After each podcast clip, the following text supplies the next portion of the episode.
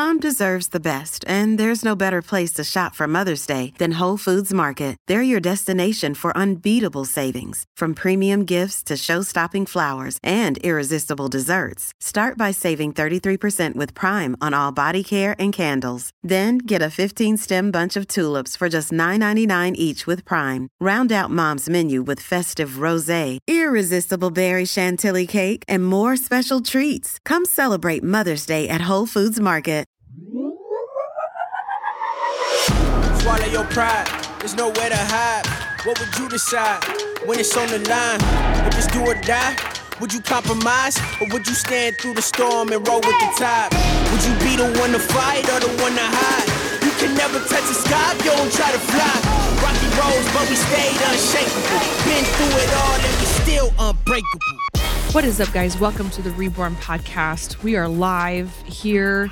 Uh, I'm gonna we're gonna do a show today. It's gonna be a good show. I want to talk about we're gonna talk about 2022.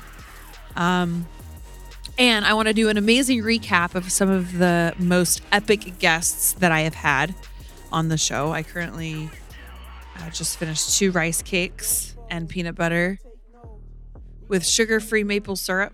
Yeah, I don't. I really don't understand how you can eat those. I keep trying to tell Blue to I keep wanting to be a good I'm working on my um what do you call it? My um homemaker skill. No, my homemaker skill. My, you know, just anyways, I offered him a rice one of my rice cakes, which during my prep was Your an hospitality absolutely skills. yeah, I was sharing. Oh, sharing. I was trying Yeah, I was wanting to share- I was wanting to share my my rice cake with you because during my prep that I had, I absolutely was not ever sharing my She rice actually, cake. yeah, that was actually pretty funny. She, you threatened Trip, Oh, well, I came down one morning and he was eating one of my rice cakes. which yet again, I don't know why Trip was eating rice cakes because they taste like cardboard. I actually like the taste of rice cakes, Yeah, I. and I'm I was I and I get the lightly salted ones, and I was telling Blue, I was like, well, we could get excited here and you know go on an adventure and do like the caramel kind. That'll really be like a party in your mouth.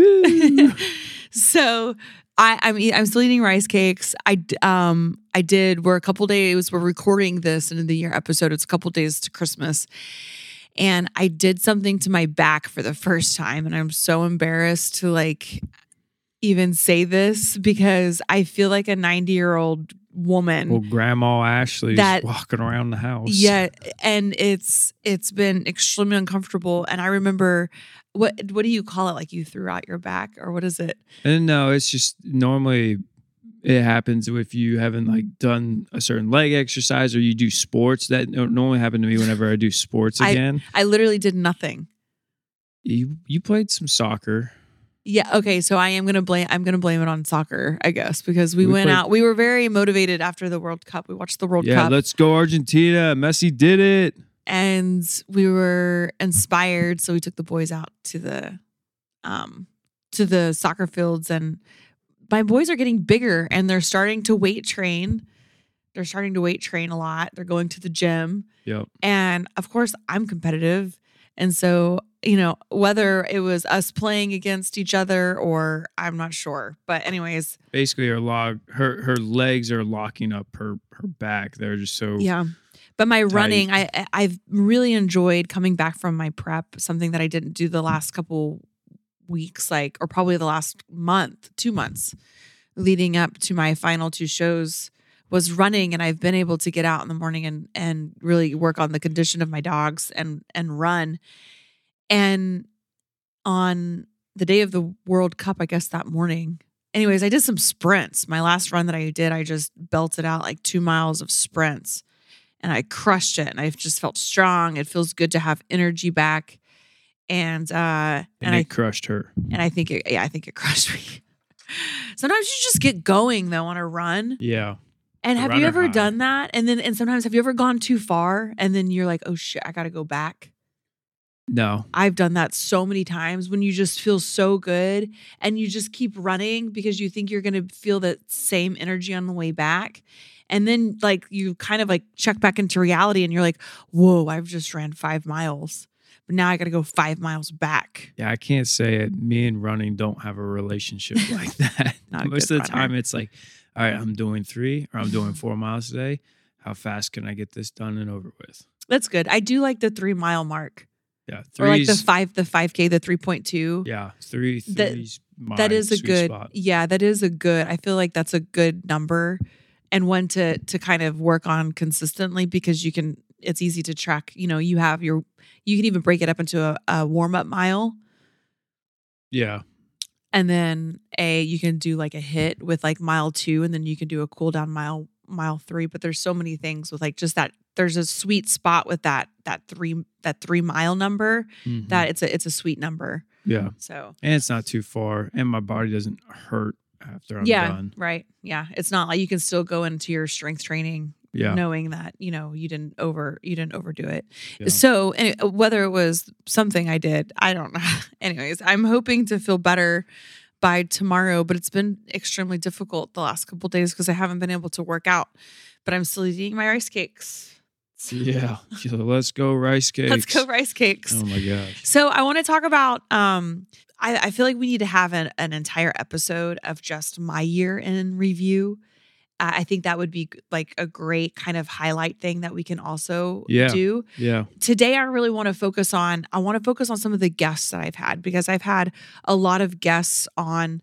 Um, this podcast or this last season that I really want to highlight that if you're just now kind of starting to listen to the Reborn podcast, and this is going to be a great highlight reel for some of the episodes that you might want to go back and download and check out. And make sure, guys, you know, this is something free that I offer to you guys. The only thing that I really ask in return, if there's an episode that either spoke to you, that motivated you, that inspired you, or if you got something in return, I really want you to just um, share that. Go out and share that for me. Leave me re- a review, shoot me a DM.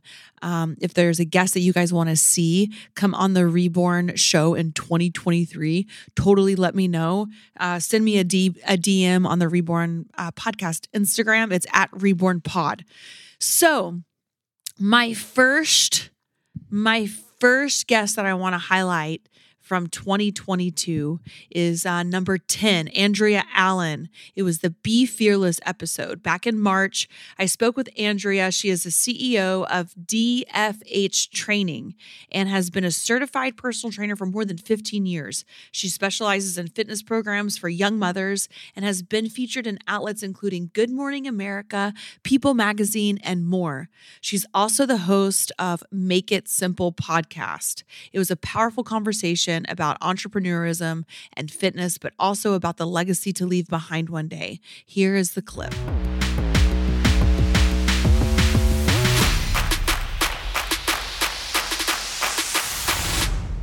Tell me where this passion for fitness um, came from and, and where it evolved at. Yeah. So I, when I went to college, I went through a really depressive state. I missed home. I didn't connect with anyone.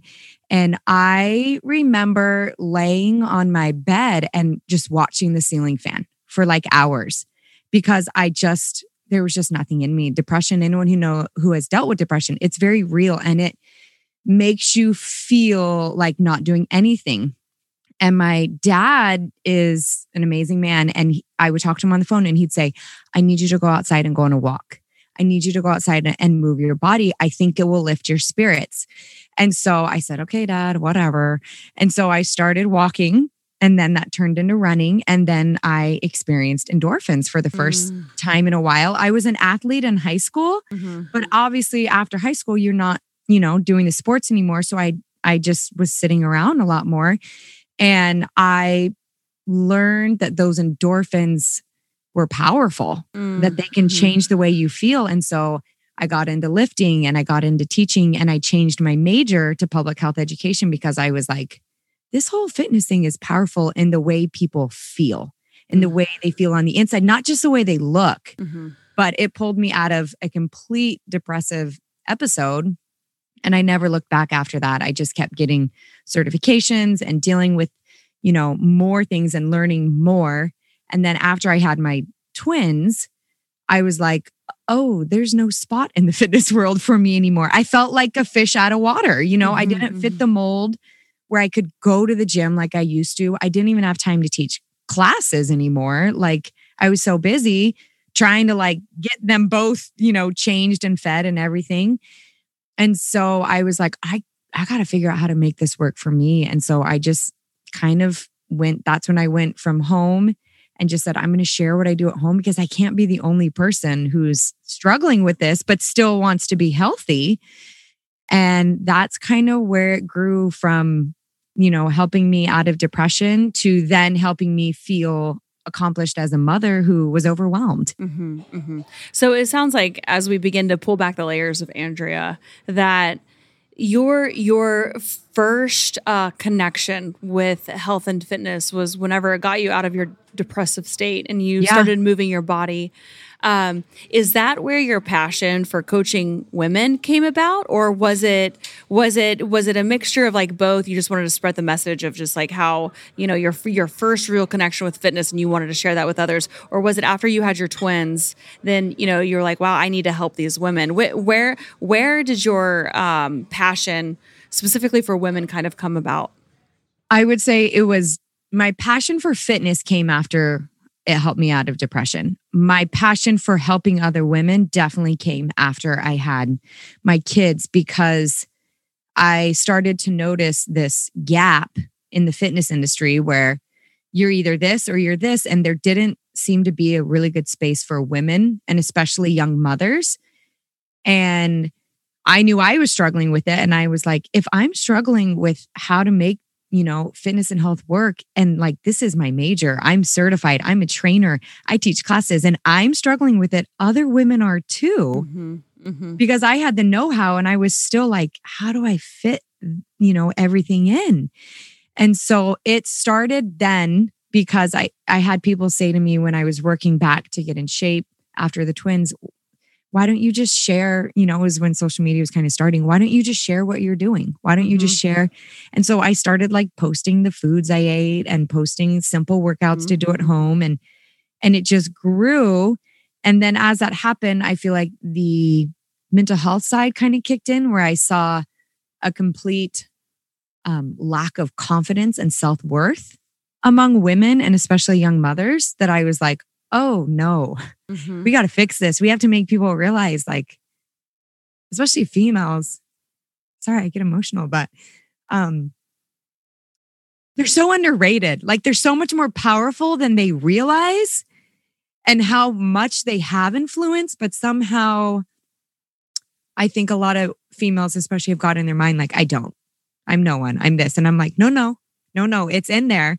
You just got to find it. You know, yeah. Well, we're just constantly comparing ourselves. I mean, hundred the percent. world the world has set unrealistic standards for us as you know being females trying to raise a family and then running business and taking care of ourselves like it's easy You can never to, win. yeah, it's easy to put ourselves last um but you know i think that whenever i was in like it was right after i had my first son um one of the one of the problems is people like what you you've experienced this like with the you know having the twins and feeling like that nobody else was out there like you Yeah. the thing is is like there are people out there like you they're they're just not talking about it they're not Totally. sharing it and um, for me whenever i first like got in the, into the fitness industry um, it was after i had my first son and i wanted to compete i really wanted to you know then i got into competing and i wanted to be a fitness model well i had i've had all c-sections and i had stretch marks and Yeah. at, at the time i was thinking like wow this is something that I really want to become and, and and something that I aspire to be. But I was like, I felt like I was like, I am not good enough. I cannot do this because of all these flaws that I have that nobody else in this industry has. It wasn't until I actually went to go do a test shoot for a cover of a magazine and I had I I naturally just walked up and started apologizing for my stretch marks, saying I'm sorry. And they're like, why are you even apologizing for this? Like we shoot women all the time on the cover that have stretch marks. And that at that moment, that was like, you have got to be kidding me. Like Yeah. women need to know this, that they don't Yeah. have to be perfect. Yeah. my head coach DJ, she's done a ton of fitness comps and she said the same thing. She's like, I felt like I was coming in at a disadvantage. Mhm, mhm. And then when I showed up and actually got in the nitty gritty, I was like, everyone's just like me. Yeah. We just assume they aren't. We Yeah. assume they've got this leg up because we are so hard on ourselves. But like people are ju- like the things you struggle with, other people struggle with, you know, the things that you find discouraging are common, you know, it's, and it's sad that you're right in that we don't talk about it. We don't make it open. And luckily, I do think we're getting better at it, Mhm. at being more open and more vulnerable. But um, Yeah, it's- it, it, tricky. It, it just comes down to like this misconception, right? 100%. um, that like this misconception that you have to be this or you have to be that in order Yeah. to achieve X, whatever um, that it is that you're wanting to achieve.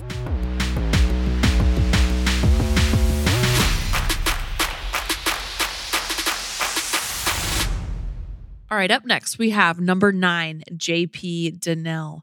Only be an asset.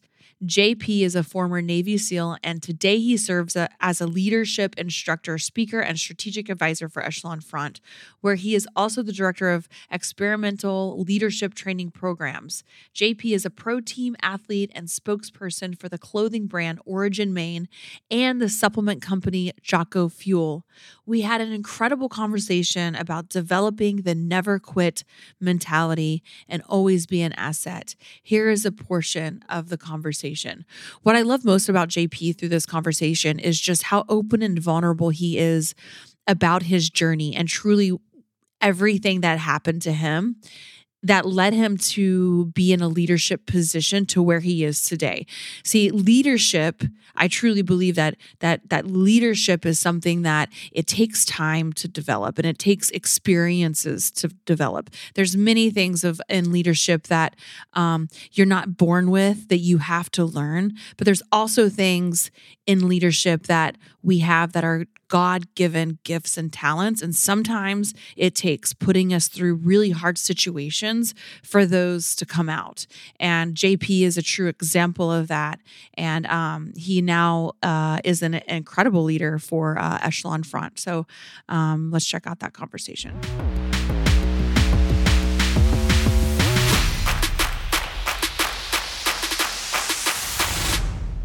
What is the biggest lesson that being in the teams taught you? I don't know if you can just give me just one, but um like you know, we all learn things through the experiences that we have and you know, how many how many deployments did you get to do? Uh, just three. Two Just- to Iraq, one you to say Afghanistan. just 3. Just 3. Like that that's a lot, especially during that time. That's and as you know, it does a lot. It does a lot to your family and your friends. yeah, I, I know. I just feel guilty because I have other buddies that are still in, right? Yeah. 21 mm-hmm. years in right now, and they're still deploying. I have buddies that have seven, nine, 11 combat deployments. So it's it's a little hard for me to be like, oh yeah, I did three deployments, like it's a big deal. Now you're right. Those deployments during that time frame, we were getting after it, and we did in Ramadi. Some of us from Ramadi have more gunfights and combat experience from that one six month deployment than most people do in their 20 year career. Mm, so mhm. I'm thankful for that. Mhm. I did some cool stuff in Afghanistan with a group that I wanted to be a part of, learned a lot. The first one, like I told you about, I did, I learned a lot also doing something I didn't think I wanted to do. Mhm. Uh, but I would say, Ashley, the the number one thing that I learned from being in the SEAL teams is that humility is the number one characteristic of a great leader. Mm. And to reiterate this point, leadership has nothing to do with your title. It's your ability to influence those around you, to believe in themselves, to believe in the mission, to understand the mission and take action. So you don't have to have a title to be a leader. And since that is the case and that is true, then as humans, the number one characteristic is humility. And you think about it, some of the some of the people that we just love being around, when you look at them, they're humble. Nobody likes being around arrogant, cocky, rude people. We like being around humble people. And that doesn't mean that they're not successful. It doesn't mean that they're not confident, they're not bold, they're not, you know, a little like like a little more abrasive than other people at times. But the generality of it is some of the greatest leaders out there are extremely humble. And part of humility is the ability to listen to other people, which makes you a good communicator. And that's why communication is the number one skill set. So the number one trait is humility. The number one skill set for success as a leader slash human is the ability to communicate. And that's not just talking to somebody, that's me listening and taking in your answers, your feedback, your opinion, finding ways to make your opinion the correct one to be able to buy in and connect them. That's what makes you a good person and a good leader. You have to listen in addition to just talking to people. So, humility is a number one characteristic of a great leader. And I look at all the great leaders, the great people that I worked with in the SEAL teams, they were so incredibly humble. It was ridiculous. Mm-hmm. Yeah. And I want to reiterate something mm-hmm. being humble doesn't mean that you're weak and passive. You can still be bold and dynamic and powerful, yet humble. I agree. That was very, very beautifully put. Um, and such a strong statement and, and something for people to just really absorb and and to take in um, what you just said.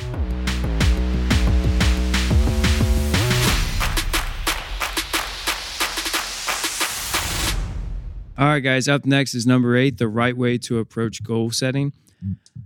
In um, 2022, we kicked off the show with an idea of goal setting that ended up becoming one of the most popular episodes of the year. Here's a portion of myself and Ashley discussing about understanding the steps that will help you get where you need to be in the year of 2022.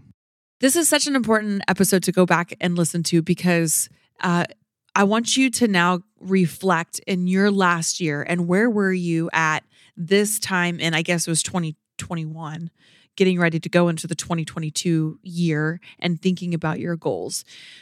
Did you accomplish those goals that you had? Okay, this is where this is where it needs to be a huge reality check for you because this is where year after year after year you say that you're going to set the exact same goals only to end that year not accomplishing that goal. So now this year, let's talk about if this is you, if you're like, wow, that is me, like I feel like I'm a failure and I didn't accomplish the goals that I set out to accomplish. Look, you're not a failure. This is when you need to figure out what was it that kept you from accomplishing those goals. Don't stop.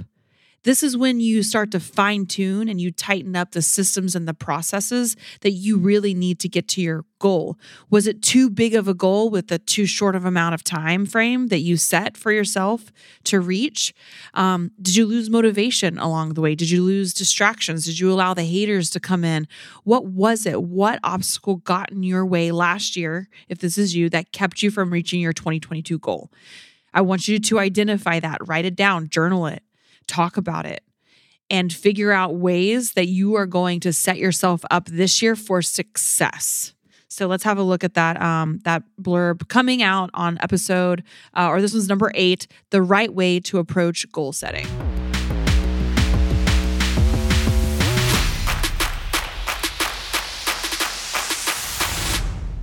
It's okay to look back and and analyze the mistakes yeah, that you the, made the or losses, the things, yeah. the losses. But then you need to also acknowledge how you overcame that. Because if you're still here, you're still standing, you're still doing what you were doing, you know, how, like, how did you get through that hardship? How did you change whatever was a loss or that, you know, you felt like you made a mistake on?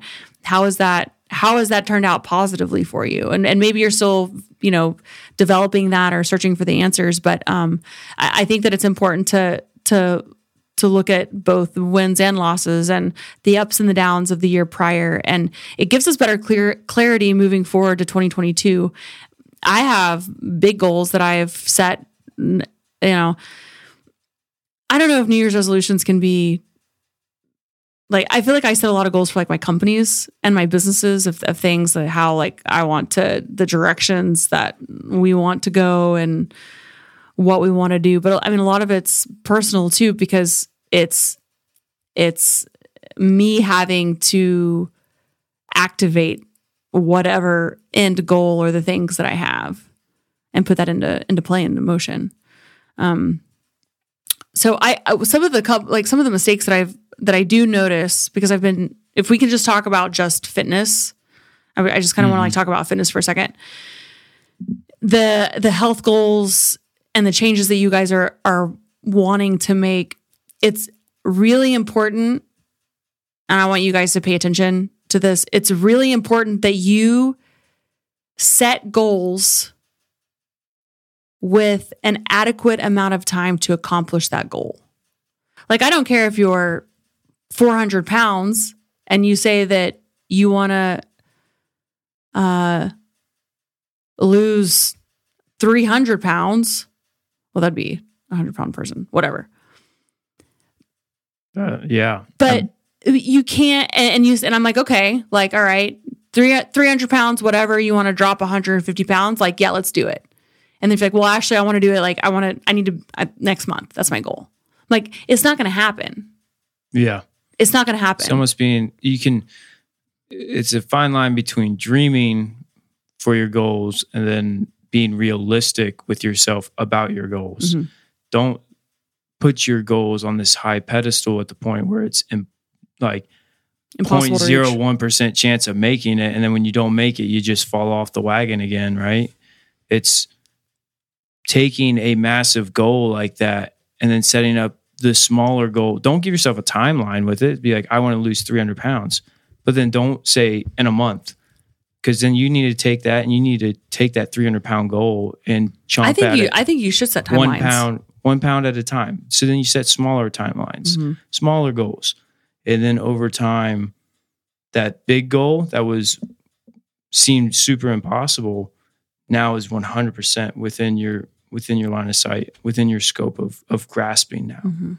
But it's I whenever I was a trainer, a floor trainer, I would paint this visual for these for my clients. I'm like, okay, I and I would ask them, I'd be like, you know, like what are your goals, or you know, where you know, and a lot of the number one response that I got is like if I was training um, a middle aged person, 30s, 40s, the response that I got like 80% of the time is they want to be look and feel how they were in their in their 20s in their early 20s and i stopped him i was like look first of all i was like you can't you have to whoever that person was like in your 20s and you know that that they, they hold on to like how they they feel or like how they they think that they used to look you know the image that they had in their mind.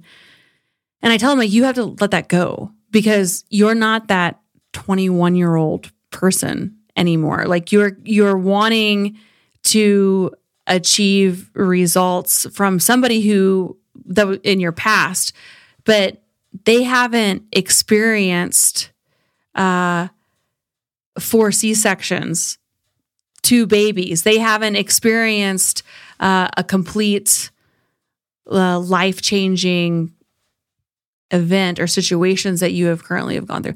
Basically what i'm saying is that we we sometimes we whenever we set goals we have these expectations that we want to be who we were 25 years ago.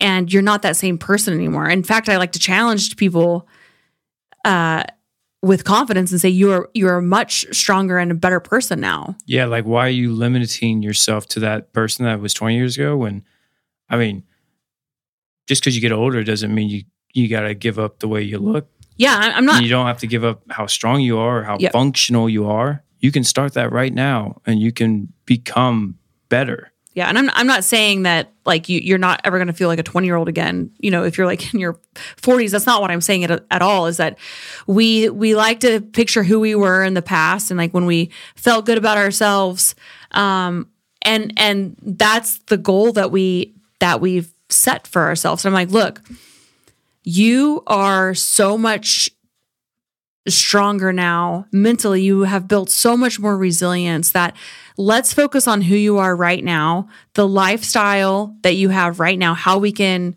change that to make you the very best version of yourself today. Exactly. And you're not going to do it in a couple weeks. It's not going to be a month. And depending, it all depends on your goals. But the, the visual that I like to set for people and to paint for people is, is to just, to just dream. Like, where do you want to be? Like, right now in the future. We're not going back to the past of who you were 25 years ago, but where do you want to be in a year? That's like your main big goal of the changes that you want to make.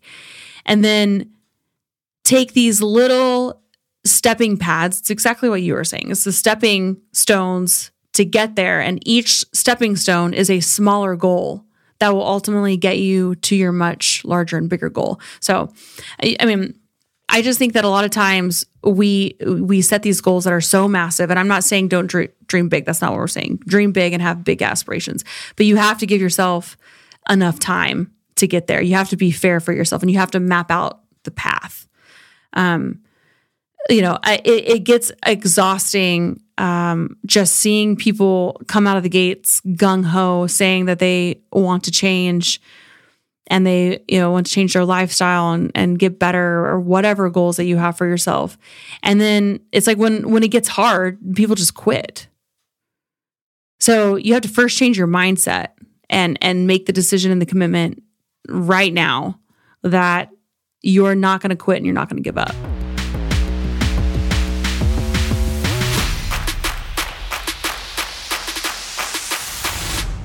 And speaking of goal setting, coming in at number seven is the 24 5Ks in 24 hours.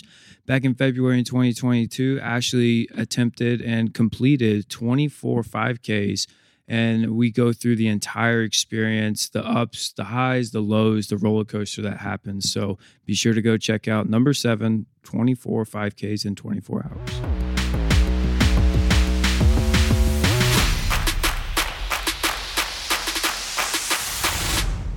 whenever we were up in, we flew to Ohio. Nobody told us that there was snow on the ground. I, this was one week before I was getting ready to do my 24 hour 5K repeats. And the training that I had was not what I thought it was going to be. Every and at this point, Every what- time we go up to Ohio, we're always like, you know we're gonna train, we're gonna run, we're gonna. But it's also because like we don't get up there that often and we really want to spend time with your family. And so if that's just in the kitchen, talking to your mother, talking to your grandma, seeing Yeah. your brothers and sisters and like, you know, it's like it's like we have like these good intentions, but once we get up there our priorities change. And maybe training is not necessarily a priority anymore, but spending time with family is. And Yep. um, whenever we went up to Ohio, I was one week out from doing the 24 hour 5K repeats. And Yeah. at this point, I think it was when we were on our way up to Ohio, we started looking at the weather a week out. And this is when Blue always does all of the logistics for me. He did the logistics whenever I ran around Haiti, he did the logistics whenever I did my 40 hour run. He did the logistics for the 25 hour row, basically all of them. He's the one that's like, this is what you're going to do. This is when you're going to eat. This is what you're going to eat. This is what everybody else is going to do. So he really takes control of that situation. And on our way up to Ohio, he was like, look, babe, he was like, the weather. Like when you're supposed to be doing this run Is is not looking like it's going to be in your favor. Um, he was, and then I remember he looked at me and he was like, "How do you feel about doing these inside on a treadmill?" And I was like, Yuck. First of all, I hate hate the treadmill. If you put me on a treadmill, I want to do like like a HIIT interval of sprints, walks, sprints, walks, maybe like some like side shuffles. Um, but you talk about the just like so so monotonous of yeah, running yeah. looking at nothing. I I was just like, you know, I was like, well, I'll try it. So we did go to the gym one time when we were there, and he put me on a treadmill, and it was like the longest 5K that I had the ever ran. 20 minutes of your life. It that. was it was it was brutal. Um, I I asked Blue, um, you know, what does he what does he do in situations when he finds and I don't know if I've talked about this before, but like, you know, I asked him like, what do you do in situations when you're just miserable and you're just suffering and like you hate it? It's we talk about this whenever you get into an ice bath, right? Um And his response and his answer to that question has really s- stuck with me, and it it it I held on to that during my 5K repeat, and that was that you make that place your home that you accept it. You accept that you're going to be there. And as uncomfortable as you are, you mentally make yourself comfortable. You let go of like anything that you're complaining about in your head, anything that uh, you're just like the excuses that come come up, and you just come to terms with with being there in that moment and how you feel. Yep. Is that right? Yeah. No, it's yeah. Anytime you're in like a situation where you're you're suffering or you're I mean, this is this is we're talking about like physical, like uncomfortable things. Like if You're you're, not talking about, mentally, like, hurting you- yourself or Yeah, if you're being hurt. mentally suffering or like if you're like if something else, get is- you go get help.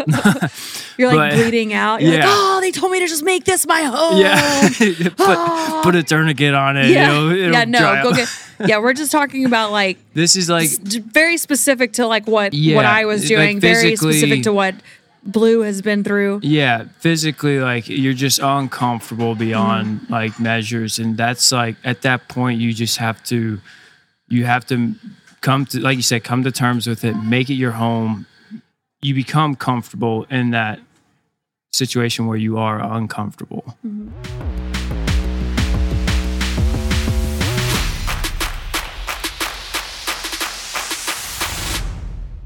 That was a that was a pretty good event yeah because I happened to get COVID yeah yeah you did right before. yep but we still with, did it Yes.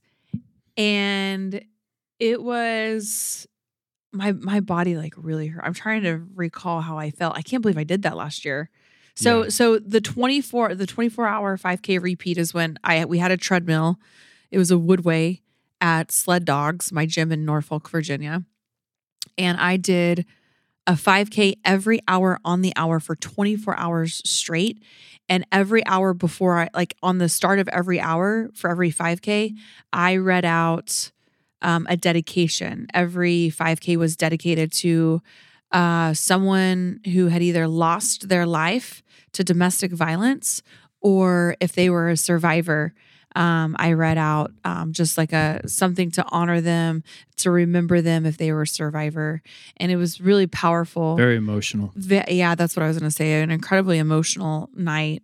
Um, and but we did it, and I and that was incredible. The money that was raised was donated to a local shelter here in Virginia Beach called the Her Shelter, and that that was pretty epic. That was did I do that before the twenty five hour row? yes that was before spikes k9 Okay. Wow. So that was in February. And then I did the 25 hour row after that for spikes. So, all right. Next episode, we are going to do number six uh, Dr. Lyon, Dr. Gabrielle Lyon, how to improve your long term health. Okay. So I'm going to be honest. Whenever I first sat down with Dr. Lyon, I actually did not know her as well as I know her now. Whoo, what an incredible lady, human, just doctor this woman is. Uh, she has also become became a great friend of mine and an incredible mentor. Uh, I am so so fortunate, and I feel so blessed to have been able to connect with her. Um, really through the reborn podcast and since then our relationship has developed.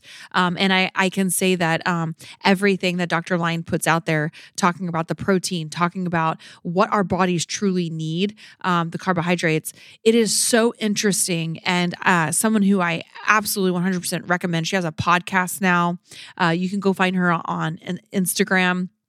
Uh, and this this podcast, this was our sixth most popular episode in 2022. Uh, she is the founder of the Institute of Muscle Centric Medicine, a healthcare practice and that provides solutions for weight loss and longevity by focusing primarily on three principles nutrition, lifestyle, and exercise. Uh, we had an incredible conversation back in June. Here's a clip of that. And I'm actually going to have her back on my podcast again very, very soon. So be looking for that in 2023 for a reappearance uh, with uh, Dr. Lyon. Here's a clip of that of that show.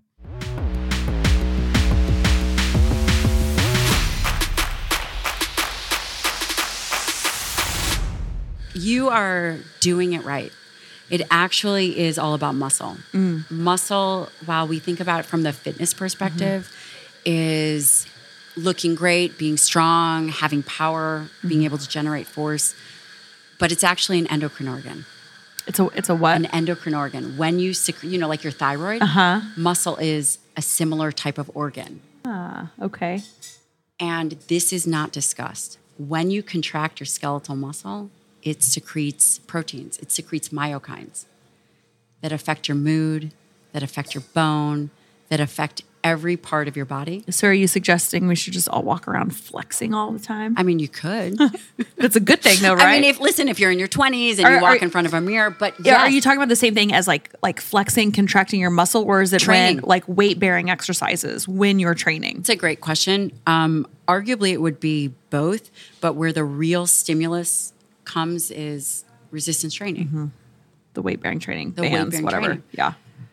And if we rethink our current medical system, everything is focused on um, reactionary behaviors. So, oh, well, I'm going to give you this medication. You have high blood pressure. You have Alzheimer's now. We're going to do this. Um, you are struggling with obesity. We're going to do this. But if we can shift the conversation and we can understand that skeletal muscle is an organ system, it's actually an endocrine organ system. It interfaces with your immune system. It helps regulate inflammation in general. It does so much more. And actually, that it's the organ of longevity. It is the focal point, it is the pinnacle of health, above and beyond bodybuilding, above and beyond the activity that you generate, right? So, right now, we look at and identify muscle with um, strength endpoints. But there's a whole other side to what it does and how it impacts health and wellness for longevity. And that at the root is what muscle centric medicine is. So you ask me, what do I do? Everything and anything to optimize that tissue, whether it is hormones, whether it is identifying anything with your thyroid, whether it is thinking about ways and looking at markers to optimize health and wellness, or if you're an athlete, being able to deal with those battle rhythms, knowing that you are training for an event. We know that there's going to be cycles. So at the root, that's what muscle centric medicine is. It's about taking the ordinary and moving it to extraordinary. Hmm. I love that. What give me an example of a um like a patient that you've had. Um I just kind of want to know like the process. So like with a patient or if I came to you and if I'm like, "Hey, um Dr. Lyon, I'm 38 years old. I want to compete." Like like how does it how do you come in to play like for people's life? People Yep. reach out to you because Typically referral. Okay. Right. So we have a very tight vetting process. Um, two ways to come into my practice. Number one, so if Saxony was like, "Hey, you got to see Ashley," I'd be like, "All right, let's let's get her going." Um, direct referral is typically the best way, or they can apply, and ultimately, the people that are coming have very specific goals. So, for example, you or like you know, do you know Bedros Keuilian? He's great. I Love should Bedros. again. Yeah, he's, he's kind of like in, in, in our space. Um, so Bedros I'm sure if you a- showed me a picture, yeah, I'd be like, "Oh yeah." yeah, yeah, yeah. So he's an example of it's not that he has a specific endpoint goal, but he is a CEO that says, "Listen, I need to be. Oh yeah, I know who that is. yeah, I need to be firing on Wait, all say his last name. Keuilian, Keuilian. Yeah. And his first name? Bedros." Yeah. Okay. I know exactly who that is. So we don't work on one specific goal. Mm-hmm. Our goal is how do we keep him firing all time at all times on all cylinders. So this isn't just like I come in, I'm like, hey, Dr. Lyon, see me. I come in as a patient and then I'm gone. Is this something No. like where it's like a journey, like you walk with me? Yeah. Like for It's whatever is- you need. So, for example, if you're like, "Hey, gee, I've got these kinds of events coming up," I'd say, "Okay, so let's uh, let's get a baseline of your hormones. You know, I've never, I've never gotten a, a full panel. of- What? I'm yeah. doing it for you. Dude, I I don't doing it for even know if I have like the COVID, like whatever. Okay, I am doing it for you. It is my pleasure, Oh, and we are going to go. really? I would really love to know. We're I've never checked my. I know, dude. How Even as an athlete, I every no, time, no. like I've been. I, there was one time I think I did. um What event was I getting ready for? Wait, how is that possible? I don't know. No, I've never done it. no. So, back to and. I, and I've always wanted to know. Okay. I mean, like, I mean, all of it. Like, like, you know, there's like I'm 38, right? So it's like, uh, like, there's so much stuff. I know. I have no, No. idea what. So I don't even here- know so like what my hormone levels are. here's I what don't we're even know gonna what. do. What else do you test?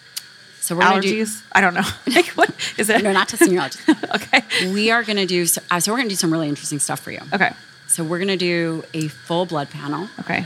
We're going to do um, all your hormones. Mm-hmm. We're also going to do your iron levels because you're an athlete. So we want to see kind of where you are with Mm. I think that. at one time somebody told me I was anemic, okay. but again, I don't know. Well, it's interesting because here is what you are going to find, what I see. There's a certain flavor of my patient, which you know many of them and also fit right into that.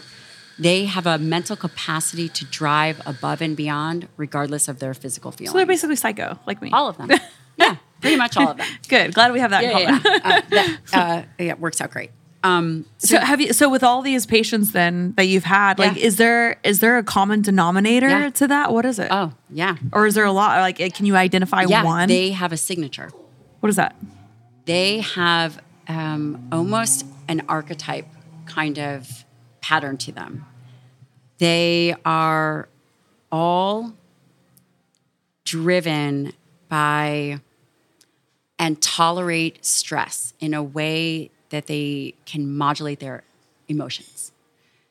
Does that make sense? So, for example, some people shy away from stress. Mm-hmm. My patients tend to go right towards it. Dude, that's me to a T. Like if things aren't like crazy and chaotic, then I'm like, what? I'm so bored. Like, you know- So they they drive. They have a drive. Interesting. They are also very on top of any narrative, a mental narrative. They're very good at compartmentalizing. They have a capacity of being able to get the job done regardless of what is happening. Hmm. They're also very aware of their weaknesses. And that is something different that I see with that subset of patients, mm-hmm. different than what I see with other individuals. Mm. Very interesting. Yeah, they are aware of their strengths, mm-hmm. and that's almost secondary. But they are very aware of their predictable human nature. It's weird because I like okay, 38. You know, I've I've had a lot of great Look like, Like- you're 28. Oh, stop. so do you. true. Stop. Um, I like I it's weird for me to say this, but it's like I still feel like I have not tapped into my full potential. Even as weird as it sounds, even though I know like that I'm like, you know, 38, like that I guess some people would say that's like kind of beyond like the curve. I have But never, no, you're absolutely right. Yeah, even even like my mental ability to like go like, and I know that I have a really, I have strong fortitude. Like I know that about myself. Um, and even I mean, in all aspects, like even business and like my physical goals that I have. It's weird because I, even though I have like some people are like, Ashley, you've accomplished so much, but it's weird because I just don't have the right resources. Like I've never had. I've always wondered like, mm, I wonder what it'd be like if I actually had a trainer, like and like somebody else train me because I've always trained myself but like how it would be if I gave somebody else the reins, like how it would be if so, if I had somebody else, Or like to at least collaborate with. Mm-hmm. Yes. so you do the so you do a blood panel for somebody. Like let's say We do a there's like an stuff. extreme athlete that's Oh. listening to this, right? And ex- so for the extreme athletes, so I have um we'll just say it's Ashley Horner. Okay. yep. Amazing. So we do, and you know, it's interesting. Uh, depending on where you go, you might have 21 blood vials. So it's a lot. It's an extensive panel. Okay. There's also other tests that individuals can do, like an organic acid test. And again, these are What is that? Uh, it's a bit more fringe, and it looks at different pathways, metabolic pathways, to see what you actually need, how your body is adjusting and utilizing and detoxing, and Like nutrients or we look like- at nutrients too. Wow. We look at all, yes, all of it.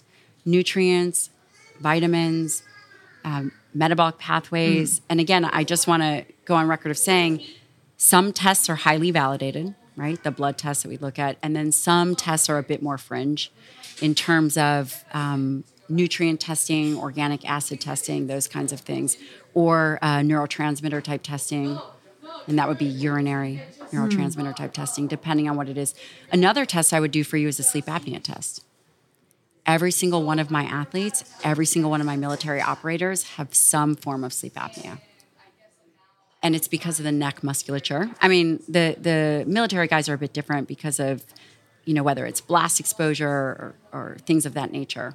But that's something that every athlete should do.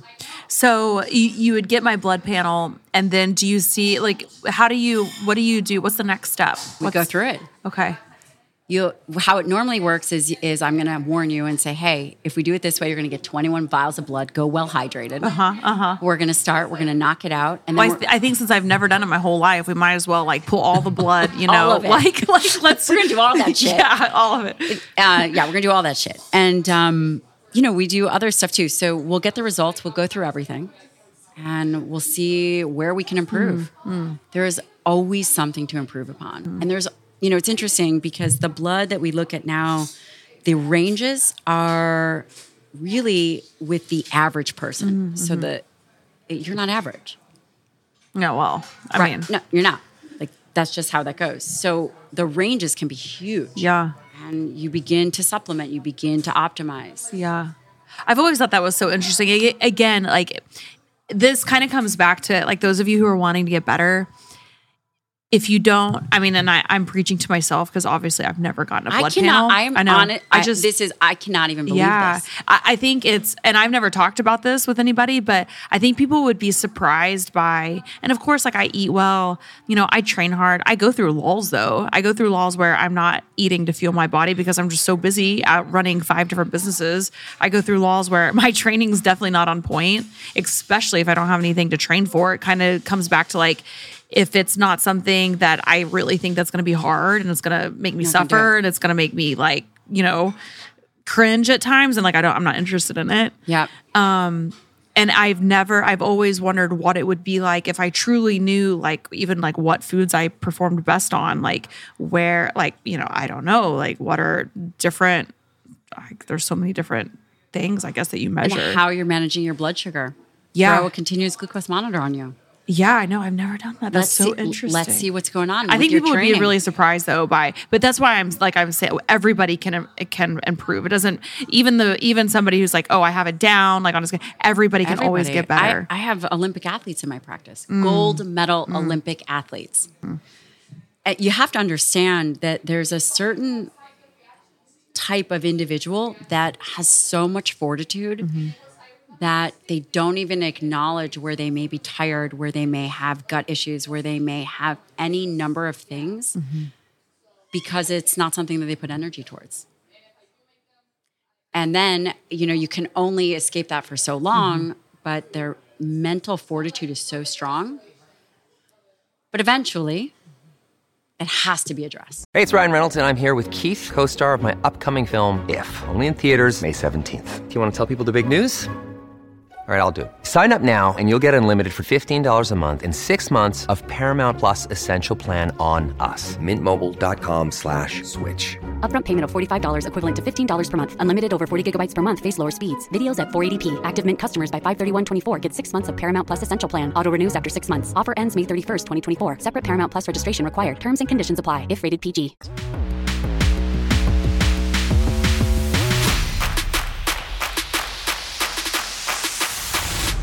Today's episode of Reborn is sponsored by BetterHelp Therapy Online.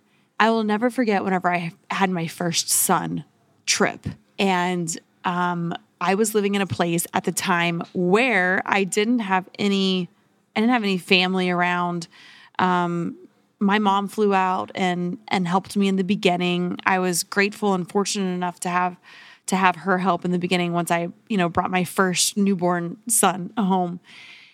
And um, I remember after my mom left, I remember thinking like, wow, I'm I'm I'm all alone here. like, you know, like how do you know what you're supposed to do, right? It's, you know, you all of a sudden have this child and a new parent and uh there's a lot of questions that come up and there can be some hard times and some hard adjustments as well.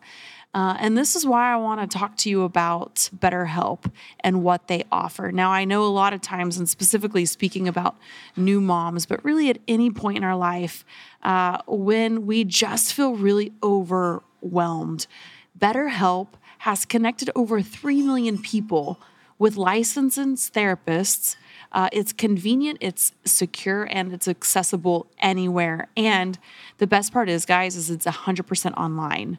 All right, guys, the holiday season is upon us, and I know that whether you're a new mom or you know it's been a rough year, it's been a rough couple years. Um, everybody truly deserves to feel their best, especially during the holidays.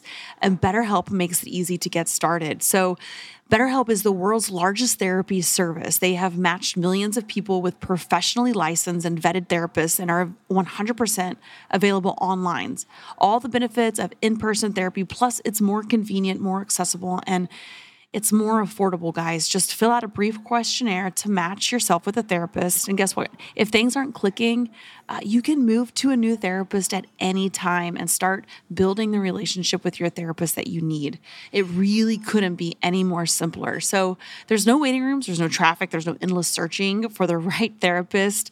Um, go ahead and reach out to them, guys, and get the help that you need especially during the holiday season. So go visit Better BetterHelp. It's B E T T E R BetterHelp H E L P dot com slash reborn. R E B O R N and get 10% off of your first month. Again, that's BetterHelp, BetterHelp, H E L P dot com forward slash reborn.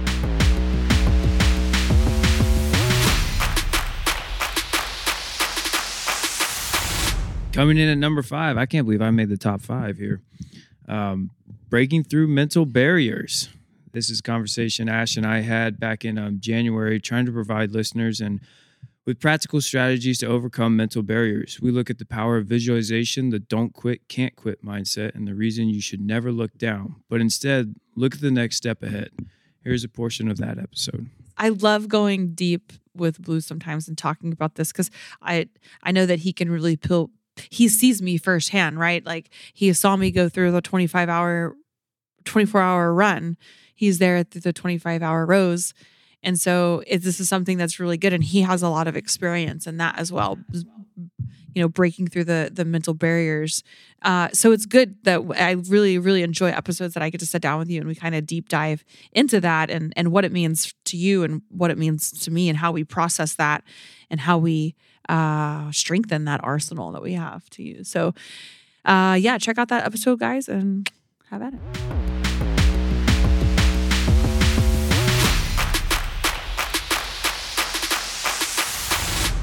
When you've had to go through hard things with training and stuff, how did you how did you get yourself to kind of like keep going mentally? I just want to I just want to know if it's any different from like a like a male's perspective of I mean, you've been through some really really really hard stuff.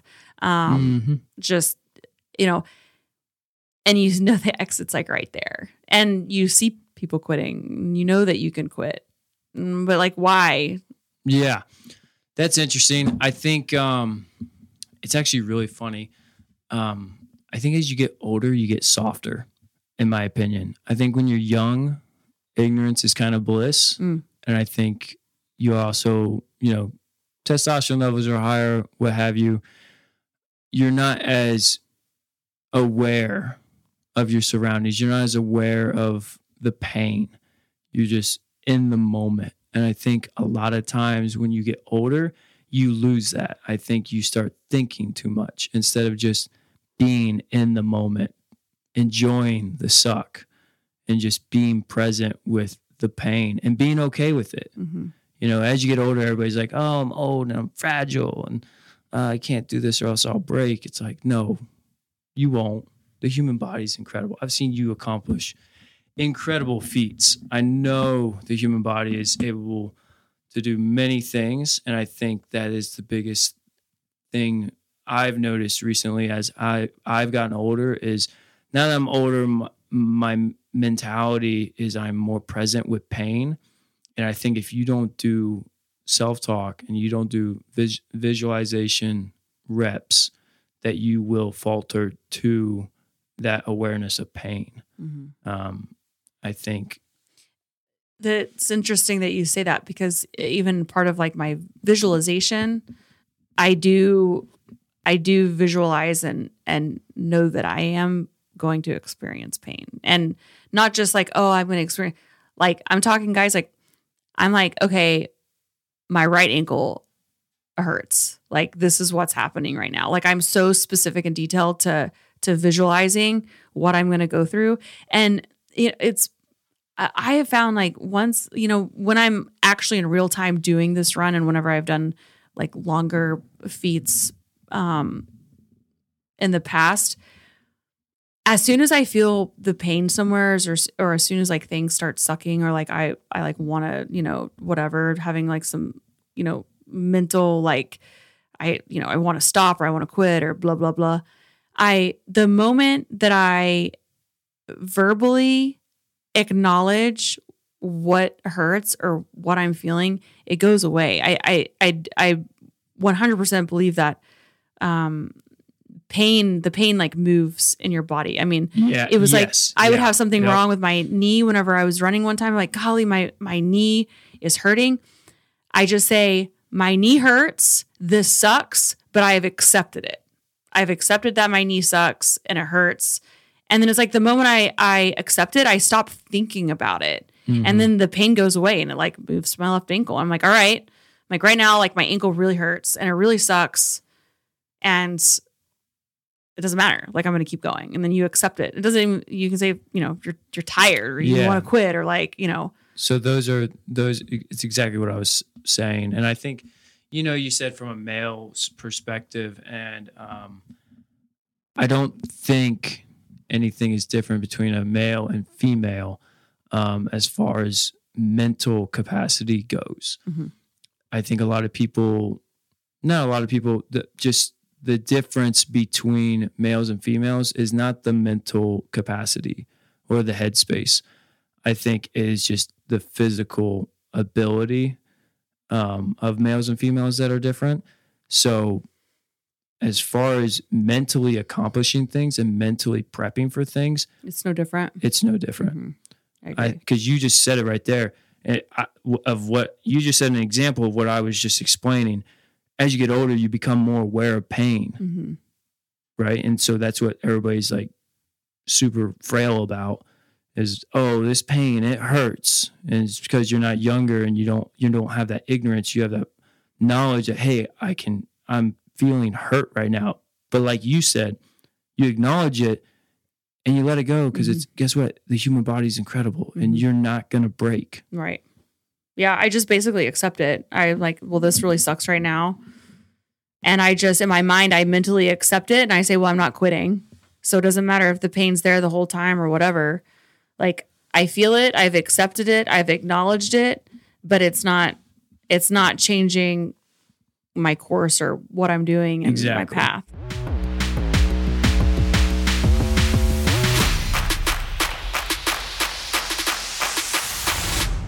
Coming in at number four, we have Brooke Ence. Keep pushing. Um, I absolutely love sitting down with Brooke. She is somebody that I that I had been wanting to sit down and get to know a little bit more. Uh, and I had the opportunity to do that with the podcast. Uh, you talk about a busy, busy person that really she just puts her heart and soul into every single thing that she does. Um, I think that you know Brooke has such a vast uh, talent um, with everything that she has done. And it's been so incredible to just watch her evolve uh, into the woman that she is today. Um, so she's an elite CrossFit athlete. That's how I really first uh, got introduced to Brooke through those social uh, interwebs. She's an entrepreneur, she's a trainer, she's an actress, and a podcaster. Uh, she is an actress who has a- appeared on the films Wonder Woman, Justice League, and more. And I want to share a portion of our pod, of our conversation today.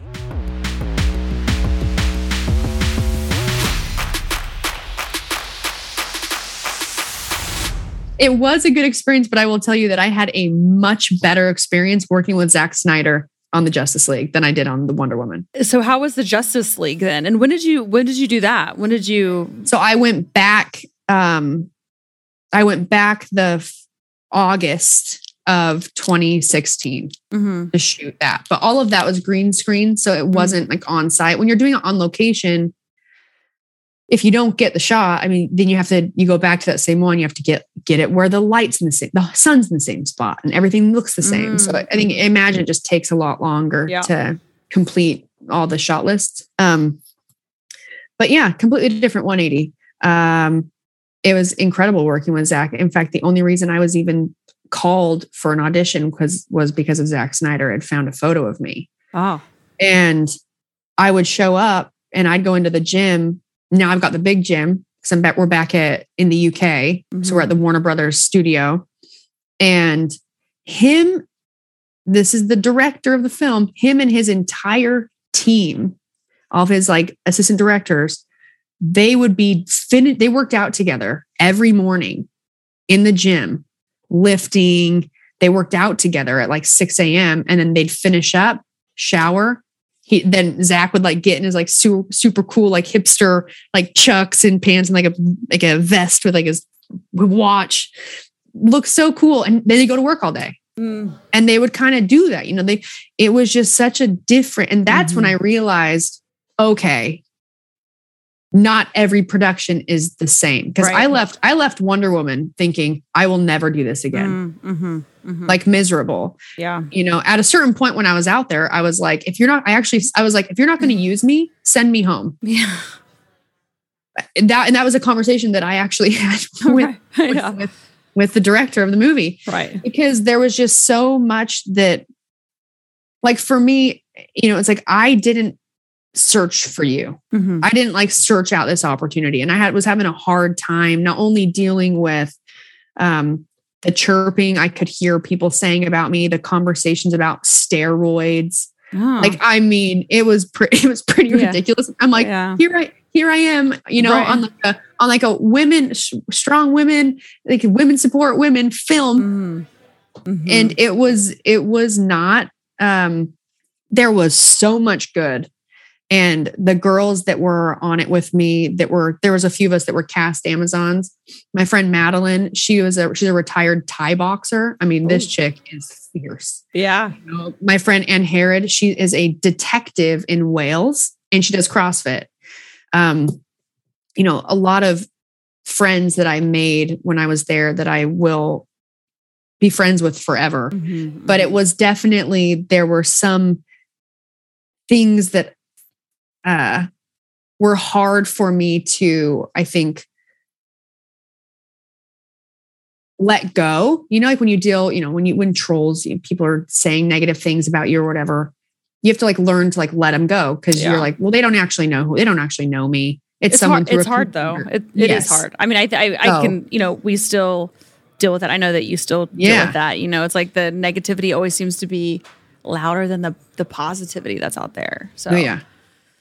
But when I Um, le- so being there, I mean, I had a great time, and there were people that made up for the people that were kind of shitty.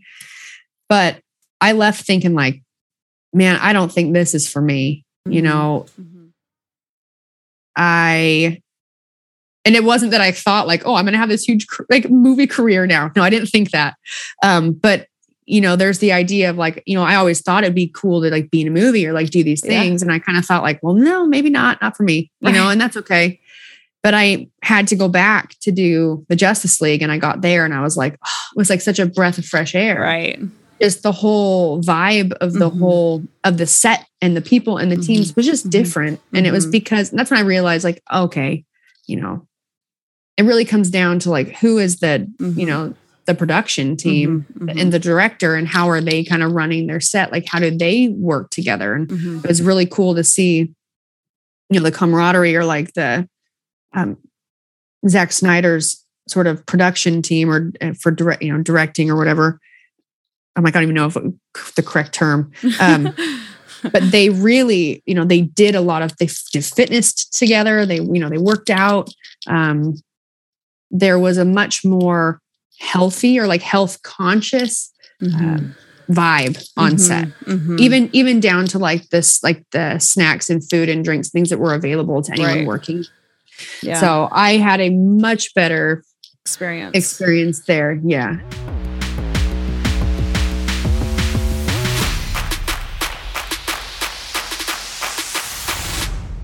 Number three, guys, we have one of my great friends and mentors, Mr. Rick Hogg. Uh, be 1% better every day. He has spent nearly 30 years serving the U.S. Special Operations, including 13 combat deployments, and working as a Special Forces Advanced Urban Combat Instructor.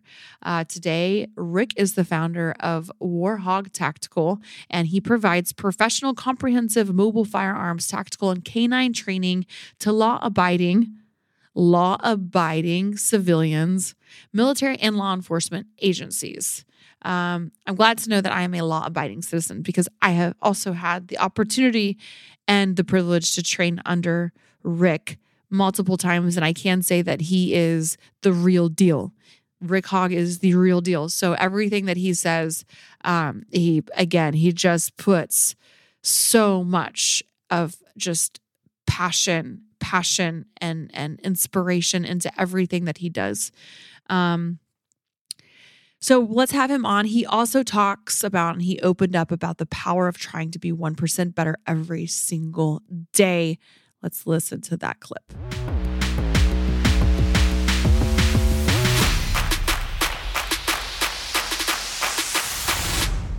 when did your love for the canine industry come about? Was it like have you always had a thing for working with canines? Um, can you talk about a little bit about your your military and and when was your first experience working with canines, and then when did your passion? Because I know I know that you're very very passionate about um, about working canines. Um, Sure. And we'll get into that a little bit later. But when did that happen for you? So for me, I saw the value of the dogs very early on in the GWOT. So out of all the, and I hate to use the word tools, but I'll use that for lack of better terms. Uh, we won't say tools, we'll say assets. I think that's a better word. For all the assets we had available to us, the K9 proved the most valuable and most life saving in my you know experience. Um, we had an incident one evening, you know, where we're chasing a guy off a target. Um, you know, big eye in the sky saying, "Hey, he went left," and the dog's telling us, or excuse me, the eye in the sky saying he went right. Dog's telling us he went left, and we listened to the eye, not the dog. And that was kind of the first point because the dog was right, and I wasn't a handler at that point. I was just a guy out there just looking for another bad dude. And um, man, I was like, man, we kind of wasted all this time. The dog was spot on. And, and you repeatedly see this common theme, right? Dogs saving guys' lives, guys, uh, dogs picking up guys that we don't see. So their nose is absolutely incredible. Uh, I had no desire, to be honest with you, wanting to be a handler. I, I got kind of voluntold to do it. You know, so it's like, all right, I guess so. Um, but once you do it, you find out, at least for me in the role I was in, the organization I was working with, um, I was basically an independent agent out there. I had free run of the battlefield. You know, I was still working with the same guys. I knew the playbook and no one was really telling me what to do. They were entrusting me that I would position myself, my canine in those spots, do our stuff. Uh, when I was ready to work, we're ready to work. And, you know, no ands, ifs, or buts on that one, you know? So you start figuring out that I'm bringing this amazing asset to me, the most uh, biggest combat multiplier on the battlefield, this canine, you know, so that means that there's added burden on me as the handler because not only do I have to train myself, I've got to train this dog.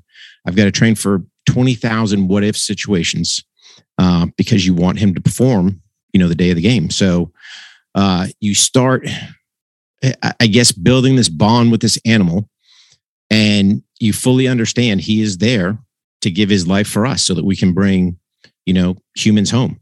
Um, and I think that's the biggest thing people need to understand. You know, you're their advocate on the battlefield. Uh, I give you a prime example. You know, it's you've got to know when to employ him and when not to employ him. So we had an evening. Uh, we're going out. We knew there were ten foreign fighters in this uh, in the safe house. We're going to hit the safe house, and uh, the hierarchy's like launch the dog in there. I'm like, "Pfft, has you know have they left? They're like, nope. I'm like, no, we're not sending the dog in because all I'm gonna do is get the dog killed Yep. we wound up dropping 500 pound bombs on this house anyway. But my point being is you had to be the advocate for the dog. Um, at the same token, you know, you also have to understand every time you release that dog off your body, he might, you know, may not come home. So you know, for me, it was one of those just quick little prayer, of God bring him home. And, you know, I was fortunate enough with Duco that, you know, every time he did, uh, we were able to retire together. Uh, he lived the good life up until July 5th, 2001, where I lost, uh, he lost his battle osteosarcoma. Did you have any uh, mentors whenever you started your like the canine handling and did you have anybody that you kind of or did you just self learn everything through trial and error? No, no, no, no. I, I had some amazing mentors, mm-hmm. and here's the thing: I had guys teaching me experience, not theory. Mm. So you know, you hate to bust people because again, you can learn something from somebody that has, if you want to say theory, mm-hmm. but experience is the bottom line. You know, when you have a guy. So here's a prime example. Um, did I have one? No, I had a bunch of mentors. Right, all my guys on my team. Um, you know, guys up at the kennel, our trainers, all that stuff. So here's a prime example. We're very much in tune to always keeping the dog on the left. Does it always make sense? Well, if you think about it, if I'm going to launch a dog and I'm on, if you're if you're looking at the door, if I'm on the left side, he's on the left, it's a tight turn mm-hmm. for him to go, mm-hmm. right? Why not switch him over to your right side, give him a better arc so he can get in mm-hmm. and go do his business. Mm-hmm. You know, so it's those are things that are gained by experience. Mm-hmm. Those are things that are gained from actually getting out there and doing it. Um, there's some things you learn on the fly. You know, I never thought, or never, or let me rephrase. I wouldn't say thought. I was never taught. Hey, if bombs are coming in danger close, you might want to stick a muzzle on your dog. Mm. You know that that night I was telling you about, you know, dropping those bombs in that foreign fighter safe house. You know, something says Spidey senses were tingling man, we're pretty close to this thing and we're going to get rocked. Let me just stick his muzzle on. And yeah, because I think it was four, 500 pound bombs coming in danger close. He came unglued. Yeah. Yeah. Would he have, would he have probably tagged me? Probably not, not out of spite. Just, Hey man, what the hell's going right. on? So there's some things you learn. Mm-hmm. There's some things where if you want to say your spidey senses tell you, Hey man, do this. And at the end of the day, experience, in my opinion, is the key. Um, you heard it firsthand when we were out in the range.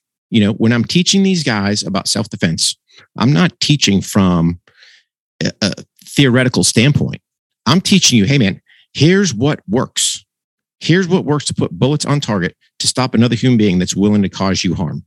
So, yeah, that's just kind of Rick's rant on experience versus theory.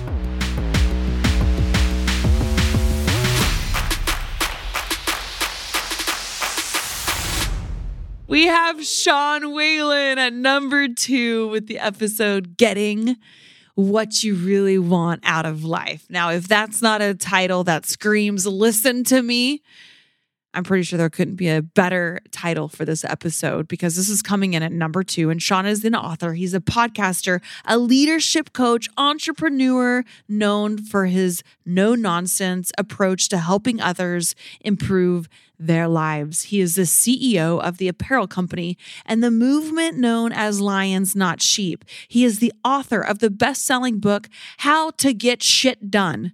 And he is the co host of the podcast, To the Sean and Sax Show with his beautiful other co host, Miss Saxony, who I love and adore so much.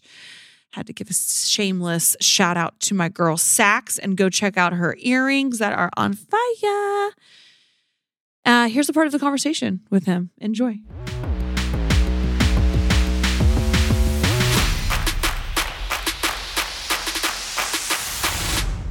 What I've realized in this journey that I've been on, and, and, and not only becoming a coach and literally speaking in front of thousands of people and having thousands of clients, like I realized that in the simplest form, we're all programmed the exact same way. You, me, rich, poor, black, white, gay, straight, we're all programmed the exact same way. When you didn't pick your name. I didn't pick my name. I didn't pick, I didn't choose to speak English, right? You break everything back down to when we were little kids, we were programmed this is right, this is wrong.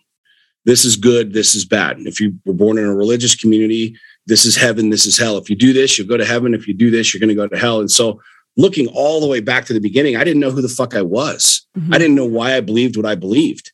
I didn't know why I went to church and why I did these things because really my testimony was what had been given to me for you know 20 years prior right i looked at what was success you read the books and you're like this is what it should look like and here i was and i had it all but it was like why am i doing any of this mm-hmm. and so i realized ever since i was a little kid that i was a liar i was a professional liar you ask me how you doing i'm good I could be literally crumbling inside, but we don't say anything like that. I just Mhm. say I'm good. Mhm. And if you'd asked me back then, are you happy? I'd be like, fuck yeah, I'm happy. I mean, look at my cars and my house and the whole thing. But inside, I was miserable. And it's an interesting thing because a lot of people think it boils down to money. You know, you're going to get a bunch of money and then all of a sudden your, your life's going to be good. But the Mhm. reality is, like, I lied most of my life because I did what I was told. I said what I was told to say. I, I and I followed the model of what success was, but I had no foundation in who the hell I was. You know, you go to elementary school, sit down, quiet down, slow down. If you have to go to the bathroom, raise your hand, right? This is what normal is. What don't say anything that's going to offend anybody. If you say anything that's going to offend anybody, then you get in trouble. So how are mm-hmm. we programmed? We're programmed mm-hmm. not to say anything, not to chase our dreams. Even though our parents are like, dream big, dream big. Just kidding, go to college and get an education so you can get a real job, hmm. climb the corporate And- ladder, right? And then have lots of debt. And then mm-hmm. exactly, Yeah. exactly. And so I, as I looked back, I realized that I lied my entire fucking life. And I didn't know how to tell the truth because I didn't know what the truth was. Mhm. I'd never established who I was, what I believed. I Yeah. believed what I believed because this is what mom and dad told me. This is what the church told me.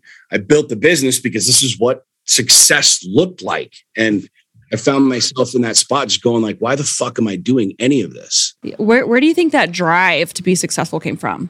Like, was it because you kind of like watched your mom like make ends meet, and you were like, oh, like I'm not like, you know, I'm gonna do Yeah, better than that. Like, where was like where does that come from? I was like Gary Vee though when I was a little kid. Like when we in the neighborhood, the ice cream man would roll around, and I didn't want to mooch off mom and dad, and so I would go door to door to my neighbors' houses. And I was a little kid, like Mhm. ten years old. Hey, can we mow your grass for five bucks? And they they let us mow their grass, and I'd keep three, and I'd pay my friends two dollars to go mow the grass. So I had this Ah. in the in the neighborhood ever since I was a little kid, right? So I've always been, I've always had that spark inside. Like I look at things differently, but I felt I fell into that conformity because this is what you're supposed to do as a dad. You're a newlywed. This is what you're supposed to do. This is what a father does. And so I think inside of me, that's the the beauty of of the journey that I've been on is and then what I coach people and teach people on is, is like, like what do you really want?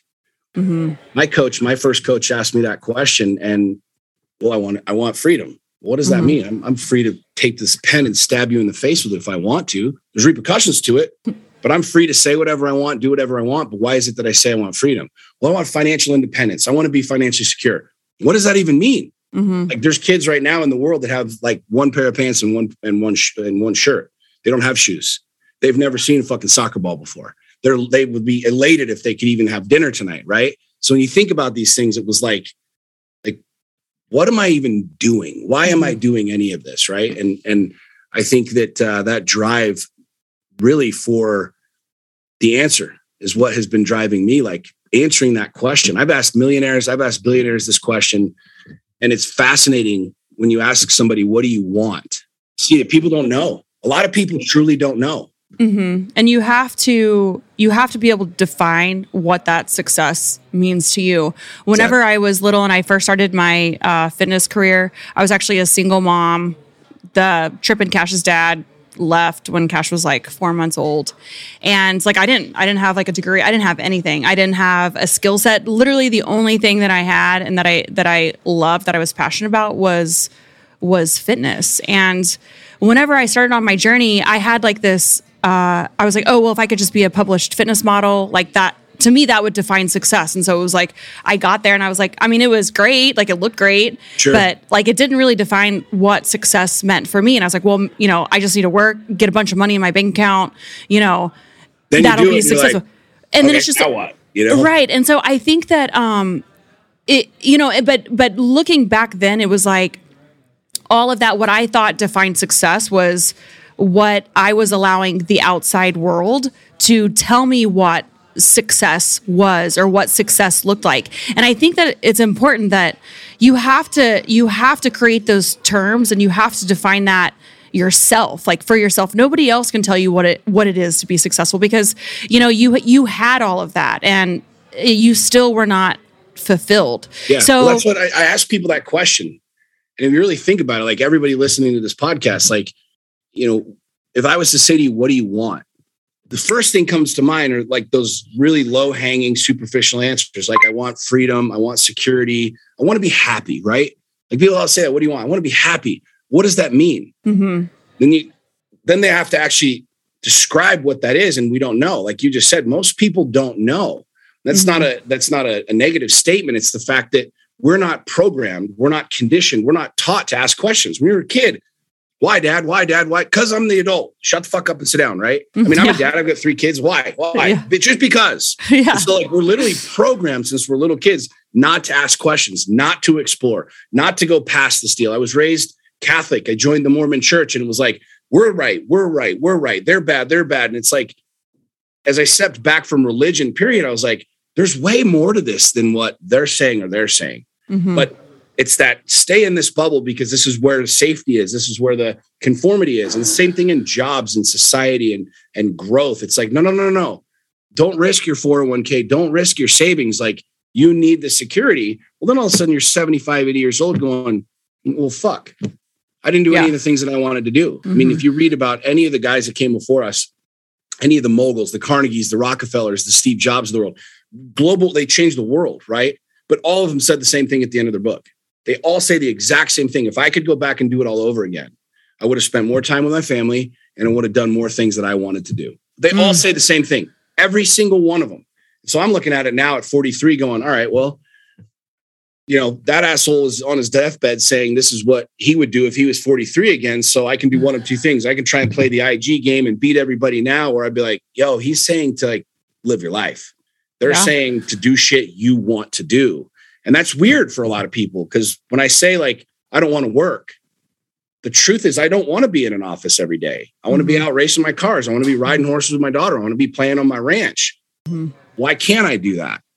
Because because you can't because you just you're not supposed to. You're supposed to work. And i'm like i don't i don't know about this. I'm kind of questioning this. It's like is it mm-hmm. possible that i could build businesses that would allow me to play on my ranch all day long?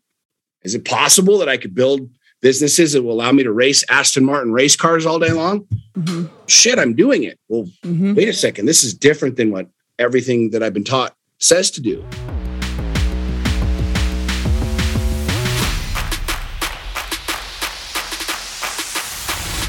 Coming in, no other at number one, we have Miss Dana Lynn Bailey. Don't listen to the critics. This is um a, such a powerful, powerful episode of uh, paving your own path, not listening to anybody else, and really being true to who you are. Dana Lynn Bailey is the ch- is a champion fitness and figure competitor, a highly regarded athlete, a trainer, and an entrepreneur behind the DLB Daily app. During our interview, she talked about how to handle your critics, the power of working on yourself, and staying true to who you really are, and a lot, lot more. Here is Dana's episode coming in at number one of the 2022 year, Miss Dana Lynn Bailey.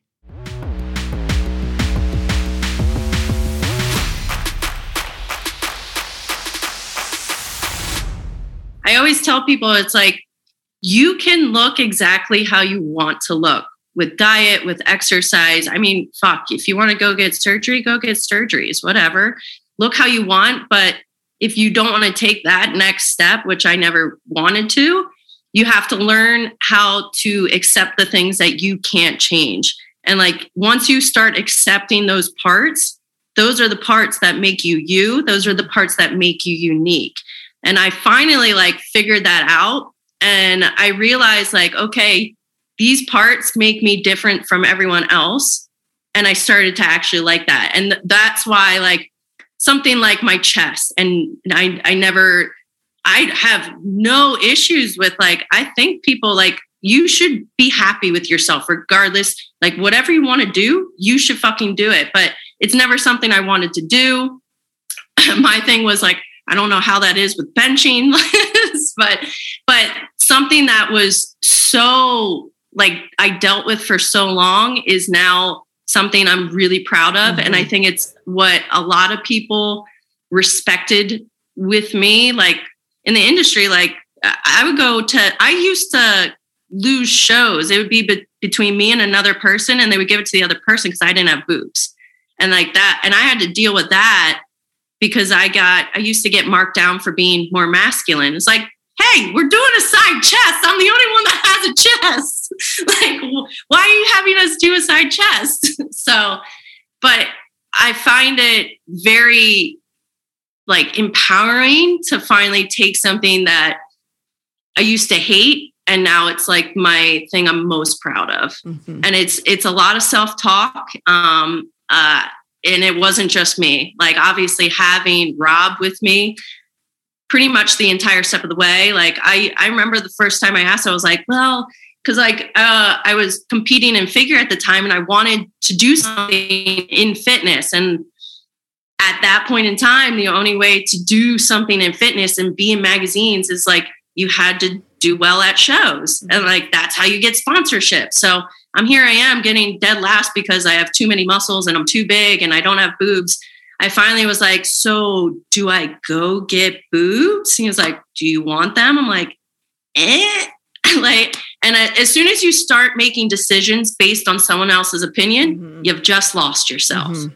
so i'm i'm thankful that i have a good head on my shoulders and i have a husband that no matter what during that time he just like i love you for exactly who you are mm-hmm. that's not going to make me love you anymore like i like what you look like and mm-hmm. just telling me i'm pretty just the way i am and sometimes you just need to hear that once in a while mm-hmm. and so i i mean i still need to hear that once in a while because it's not something once you get confidence that you keep for the rest of your life it's a mm-hmm. constant like you have to work with yourself throughout your entire life things happen and you know, social media is one of those things where you're on there, you're looking at all these perfect bodies and all these fucking filters and like and no one looks like that. And mm-hmm. you just you just have to kind of just go with work on yourself, whatever you can do, and then the parts of you that you cannot change, you just need to learn to accept them for like that's me. That's that's who I am. I I love all that, Dana. I think that's so powerful what you said. Um, that the moment that you allow somebody else's opinion change who you are, like you've completely lost yourself. And that is exactly. that is so true. And I think that if anybody gets anything from this podcast, those words and what she said, like hang on to that because that is so true. And and I, I think it can happen before we even realize it because we're so desperately wanting to to feel accepted or you know even when we hit a certain level we always feel like that we have to keep getting better or changing things about ourselves possibly that just in order to like fit in or you know the comparison of of seeing everybody else who looks like they're living a beautiful perfect fucking life.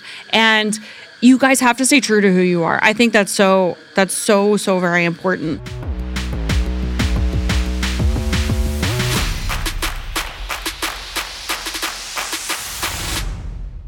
Thank you guys so much for tuning in and listening to today's Reborn podcast of the recap show of 2022. My name is Ashley Horner with the Reborn podcast with the Ironclad Network. I will see you guys next week. Bye. Swallow your pride. There's nowhere to hide. What would you decide when it's on the line? Do or die? Would you compromise or would you stand through the storm and roll with the tide? Would you be the one to fight or the one to hide? Can never touch the sky you don't try to fly. Rocky roads, but we stayed unshakable. Been through it all and we still unbreakable.